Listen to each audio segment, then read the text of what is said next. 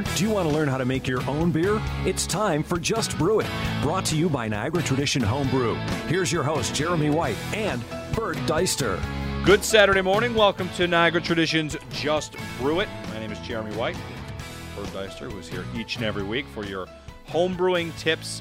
If you have questions, comments, you can tweet at us at NTJustBrewIt. NTHomebrew.com is the website. Submitting any sort of questions or feedback or anything like that, it's always welcome. Happy Good morning. Saturday. How are you? Happy Saturday. Happy football season. Happy football season, yeah. Dude Hates Cancer. The Dude Hates Cancer is today. That is at Resurgence. You have a beer over there. Yep. So we'll be headed down. We know a lot of we've kind of started to see the commotion build up in the past week for it. A lot of homebrewers coming in and trying to get their beer ready to move down to the event. We can talk about that a bit later, moving your beer. But, yeah, no, we're excited. It should be a lot of fun. So. Well, they've got 25 homebrews. You've done this before, right? Or I actually wasn't there last year. Oh, okay. No. I had a conflict. So I wasn't able to make it on either side last year. Well, very good. It doubles my excitement for this year. Funny, I'm trying to think. I was over there at Resurgence after, Dave came in. I don't want to give away a tip, so I won't, because I saw some insider brewing stuff. Like, one of the things they were working towards was to try and get a certain flavor in a beer, and I guess I'll just say this without giving it away. Candies of different kinds can give you different things, whether it's, if you want to go chocolate or sours, cherries, like for additional kind of stuff. You go like, I don't know. Yeah, you see it. You get some of the flavor and aroma. A lot of the candies, and I have done this before, are mostly sugar. So you're going to get a lot. You want to watch the total weight because you're going to add a lot of table sugar to it. But no, that's really cool. And I know like Rusty Nickel more than a couple of months ago, and I think they might do it again, was doing a Cheerios beer. Really? And so that was interesting watching Dave from there empty out tons of large bulk Cheerio boxes into a mash tun. Now, what would you get out of that? You'd hope to get it to taste like Cheerios or smell like Cheerios? You're going to get a little of the taste and smell. Like, obviously, Cheerios is, I think, oat-based mostly, right? And it's going to be toasted in a certain way, so you're going to get some of that flavor. But otherwise, you're going to get a lot of starch. So a lot of possible fermentables if you can convert them. Interesting. Yeah. And we've got news of a new brewery coming into the Elmwood Avenue area as well, where Toro and Faherty's have been. That's going to be a new brewery, so the scene continues to grow. And from what I think I read the article online that they might want to be a little bit more experimental. So homebrewers, I get the sense that homebrewers like to go places where there's going to be experimental kind of beers. Like you go to Resurgence, you're going to see something new, and that's kind of cool. It's true of any one of the microbreweries in town, or craft breweries, I should say, is that it's not just always the same four beers. It's what do we got here today? It's very cool that breweries now make the beer that you want to drink, not the beer necessarily you want to make. Because some of these projects that you're talking about, I'm sure when you're adding a candy to the beer, there's going to be a lot of experimentation involved. And for a home brewer to go through 4 or 5 batches, and I know we do this at the shop with recipe formulation, 4 or 5 experimental batches to get to the one that actually tastes right, just for you to go there on a Sunday and say, oh, let me have one. Let me try one.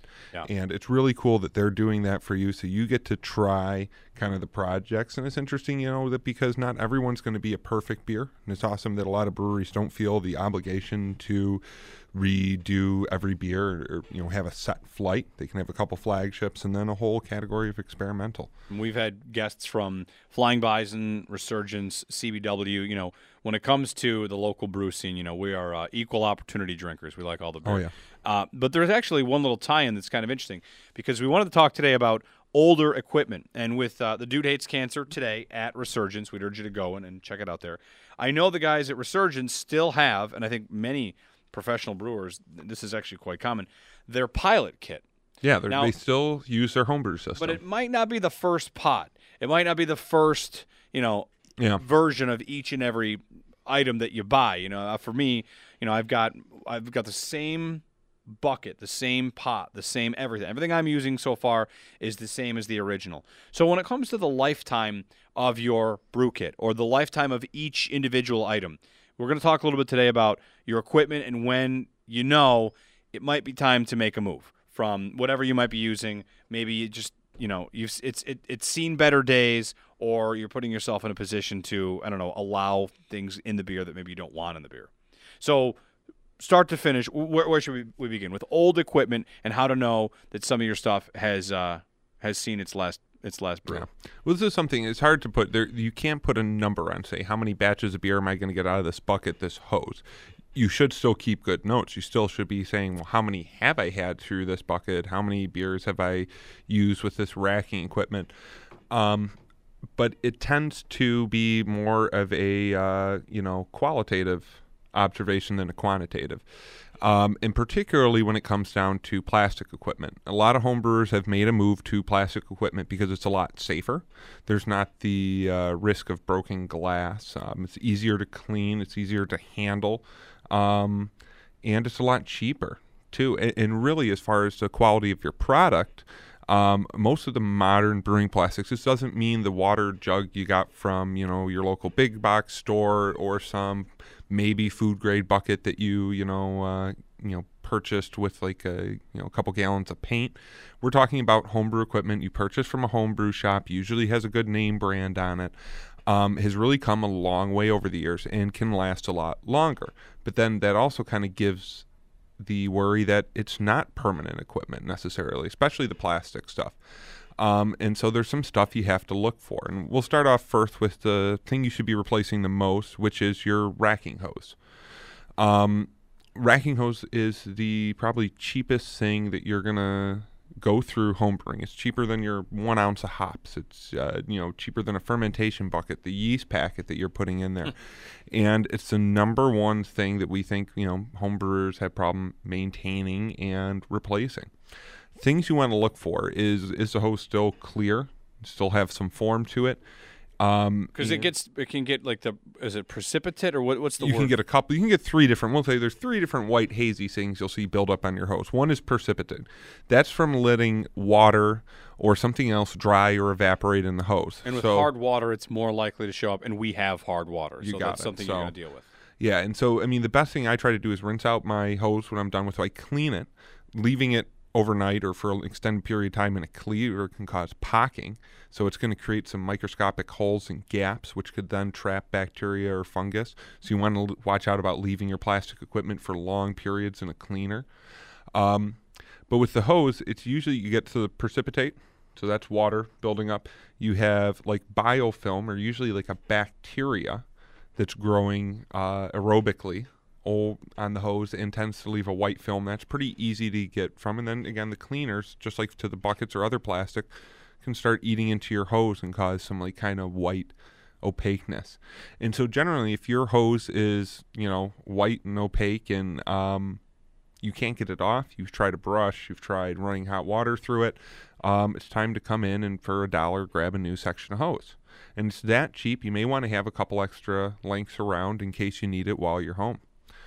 So we can move on to the bucket, too. So that's another one we see people hold on to. And I know personally I tend to hold on to brew buckets way too long. I'm bad about keeping track of how many batches I've fermented through each. And, they kind of start to get soft quick. Go ahead. Well, they seem sturdy. I mean, they are. That seal, when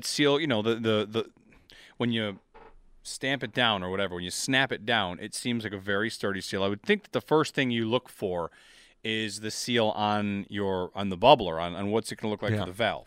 The grommet starts to go. You might have to replace that. It gets torn. I tend to look at actually the buckets themselves. The lids seem to last forever. The one nice thing at Niagara Tradition is we still carry the same brand of bucket that we carried when we opened up. So if you have a bucket from 15 years ago, 20 years ago, 22 years ago now, save the lid, save the other equipment, come in, replace just the body of the bucket. Things that cause me to get rid of a bucket.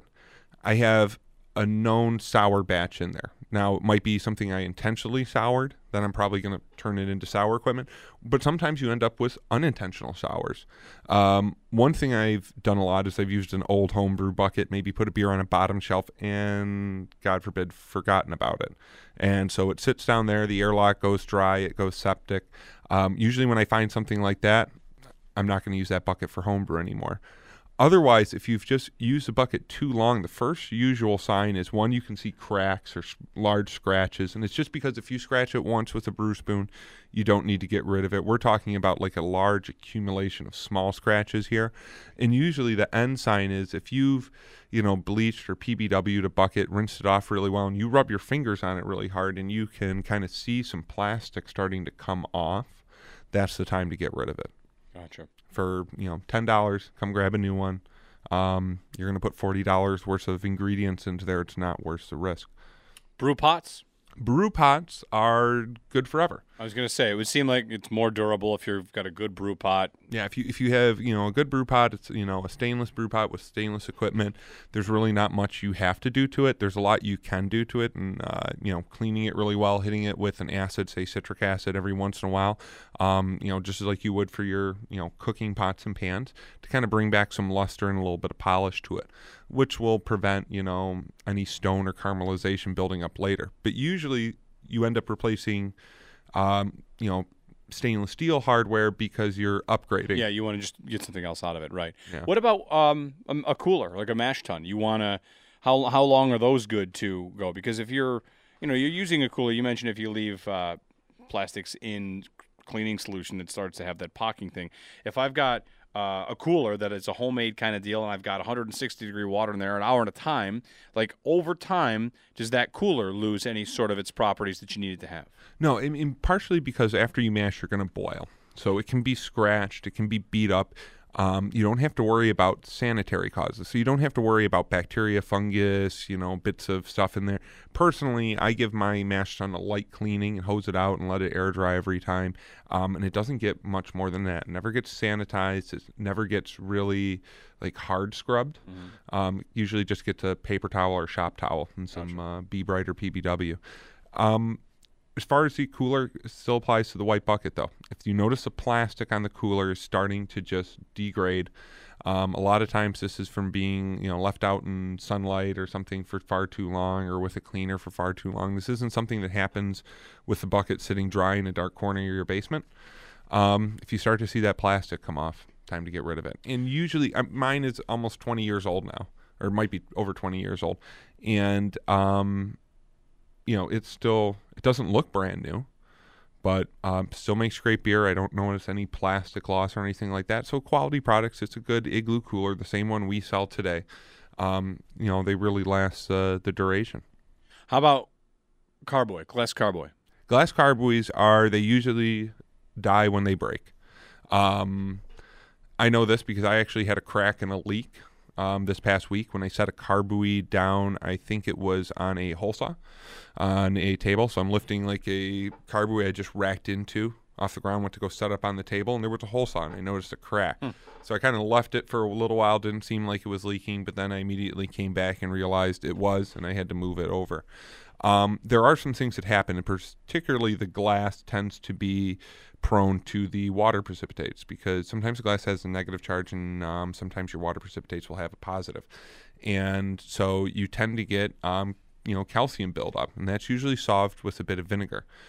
Other than that, can you cause like pocking onto your glass? Yes. If you're putting in your cleaner first, usually you're not mixing to the right ratio, it can become furrowed, and you'll feel it on the glass. And so again, you're kind of making a qualitative decision here, feeling the glass and saying, no, that doesn't feel nice and smooth anymore. It feels kind of rough. Mm-hmm. And again, if you have an infection and you can't feel like you can bleach it out, it's time to get rid of it. With regard to kegs, how about your kegs? How long can those last? Kegs, I would say more indefinitely. Just make sure you clean each part of it. Clean one. The only thing you can really do to destroy a keg is to bleach it. If you bleach it, you're going to cause some oxidation. You're going to kind of cause some irreversible damage, actually changing the stainless steel, from not making it stainless anymore. And those flavors will leach off into your beer, so it will have like an irony flavor to it. That said, take good care of the kegs. You're going to have to replace the seals every once in a while, but they are pretty much good indefinitely. Again, they'll fall into that stainless equipment. As long as you take care of it, you know, it should be good for just about forever. We forgetting any part? Anything else you need to replace? Trying to think here. Airlocks, you know, if you can get at them, if it's a three-piece, you can clean it, use it until it starts to change color, get rid of it. S-types, I find like a bunch of fruit flies, or if I let one go dry, you know, they're $1.50. Right. Time for a new one. Stoppers. Yeah. Stoppers. If you don't have silicone stoppers, if you have rubber stoppers, which often give people a better seal, and they, you know, a lot of people still like them, they also, especially with bleach for a long time, can get, you know, kind of furrowed and kind of start giving off some plastic. So, all right, what to do, when to do it, and when it's time to replace your equipment. When we get back, transporting beer is something we want to get into, and we want to talk a little bit more about ciders, which we just kind of touched on last week, so we'll dabble into the cider realm as well. It is Niagara Tradition's Just Brew It. Stay tuned right here on ESPN 1520. Jeremy White here for Niagara Tradition Home Brewing Supplies. You're listening to Just Brew It, which means either you homebrew or you're thinking about it. Wherever you are in the process, Niagara Tradition Homebrew is your source for everything homebrewing. Do what I did. Get a starter kit, and you'll be well on your way. Niagara Tradition will be there to answer your questions, give you advice, and as I try to become a more seasoned brewer, I know I can count on Niagara Tradition to be there with the supplies and the advice I need. Niagara Tradition Homebrewing Supply, 1296 Sheridan Drive, near Military, in Tonawanda. Open Monday through Friday, 11 to 7, Saturdays, 10 to 4, and 24/7 at NTHomebrew.com. Niagara Tradition Homebrew. Pay them a visit, and remember to just brew it.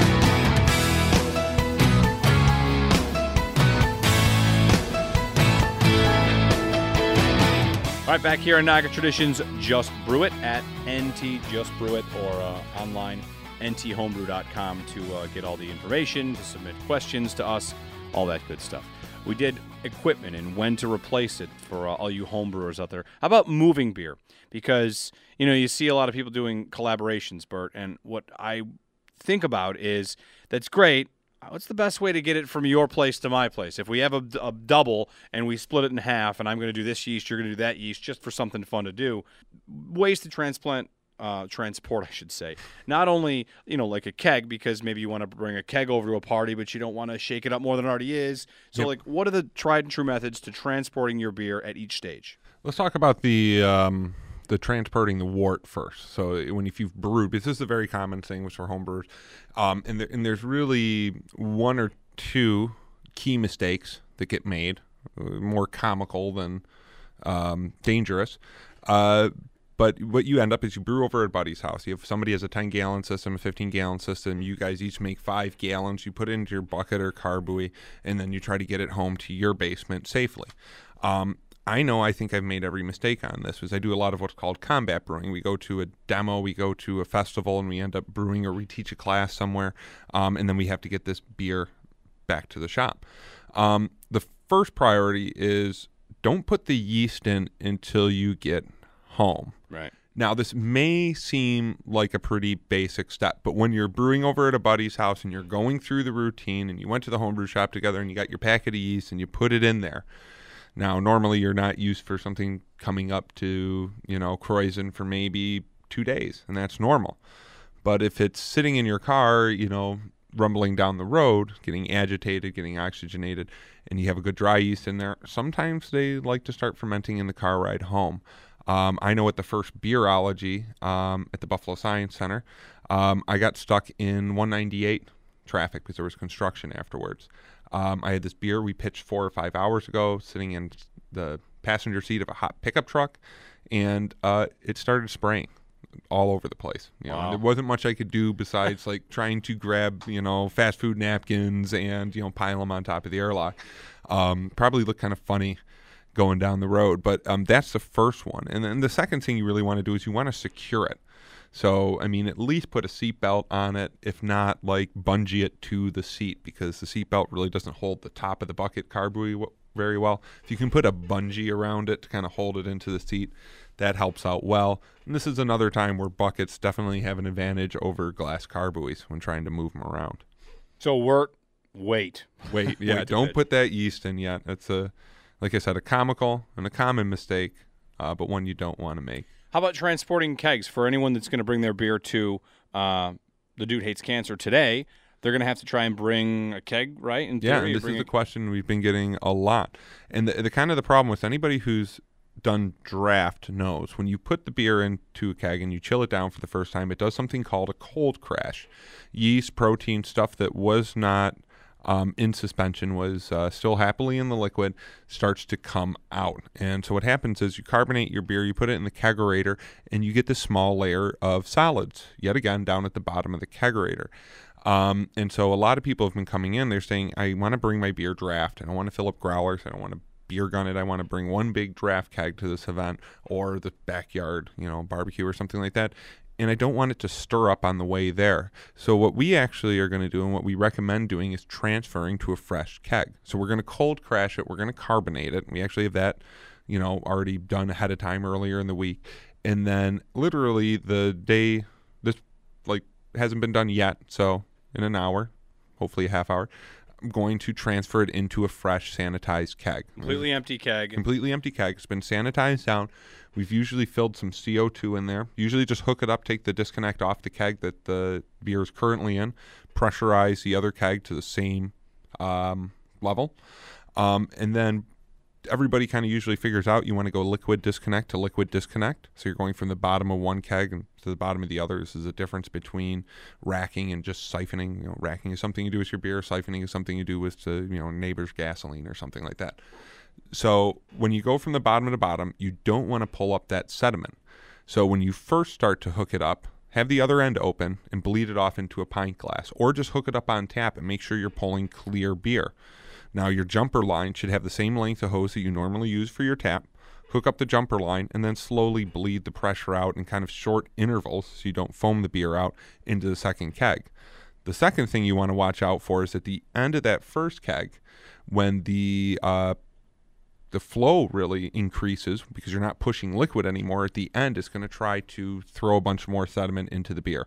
So you want to be there kind of, you know, checking on the other keg, listen for the telltale sign of a dry dip tube, and unhook the disconnect as soon as you hear it. And don't worry about that last couple ounces of beer. Hook it back up, drink it yourself. You know, don't try to get it into the fresh keg. Now it's football season, which means tailgating, which is great, but the Bills do have a policy, no kegs allowed. So if you are going to bring your own home brew, one of the things on a previous show we had mentioned would have been the soda bottles, the 2-liter soda bottles that you can just pour in there and put tops on. So that's an idea for that. Yeah, you want to ask yourself, are you ready for this football season? We're not talking about your 40 time or how much you squat or bench. We're talking about, is your draft system ready? Are you ready to have friends over? We sell a lot of cheap draft kits for either commercial or homebrew beer. And are you ready to bring your beer places? So are you ready to get it out of that keg? Do you have your beer set cold aside, ready, waiting, bottled?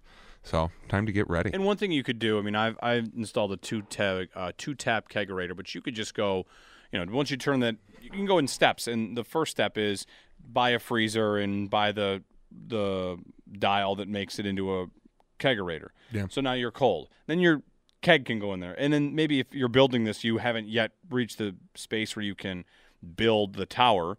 You just have picnic taps inside your freezer. Yeah, and that's the way we encourage everybody to go, is to get a picnic tap first. Use the draft system for a while. Find out what refrigerant. We might go chest freezer. That's what we have at the store, and that's what you use. They're great, really energy efficient. At home, I use an old refrigerator, so it's a little bit easier to convert. You don't need to buy a thermostat. You just punch a hole through the front and put your tap on, and it really that easy. A couple of, you know, threaded connections and you're done. But always go with that picnic faucet first, because if you're trying to bring your beer somewhere, you can't, you know, don't want to take that faucet off the door. But if you have a picnic faucet, you can take it. You can sample kegs. So if you have two kegs carbonating, one on draft, you can sample the second one with the picnic tap and see if it's ready yet. We also want to mention a bit about ciders, because we've got a little more down the road coming up. Yeah, we'll have more on the road, but it's starting to get to the time of year. We're starting to see apples, and it's not really the cider-making apples that are ready yet. But we've been getting a lot of questions about, you know, what equipment you need for cider-making. You need your basic beer equipment to do a English-like style or Belgian-style sparkling cider. So if you want to do a, you know, light in alcohol, carbonated cider, it's regular beer equipment. So if you're already making beer, you have the stuff already. If you don't, you just need a basic beer making kit, and we have cider ingredients or kind of concentrate packs that can get you started, you know, a little bit ahead of season. So if you're looking about making cider, you might want to come in and get your equipment now, have that bucket ready for when they're pressing the right apples. And how far out we think that is? Late October to early November. Gotcha. Preference. I usually make sure I get my hands on some before then. and then try to leave a bucket or two somewhere to get filled up for some really good juice when it comes. And we've got a cider guy, a friend of the show, we're hoping to track down. Hoping to get in. This is a busy time of year for him, so we might get him more in at the end of the cider season, but we'll try to get him in here eventually. All right, very good. The Dude Hates Cancer is today. It's at Resurgence on Niagara Street if you want to head down and be a part of it. 25 home brews that will be available, including yours. Is a name, I mean, for everyone looking for yours, I know you're bringing your American Porter, right? Your smoked American Porter. Actually an English brown porter with American smoke malt and hops, so right. It's a little muddled. Okay. This isn't a BJCP competition. You can mix and match.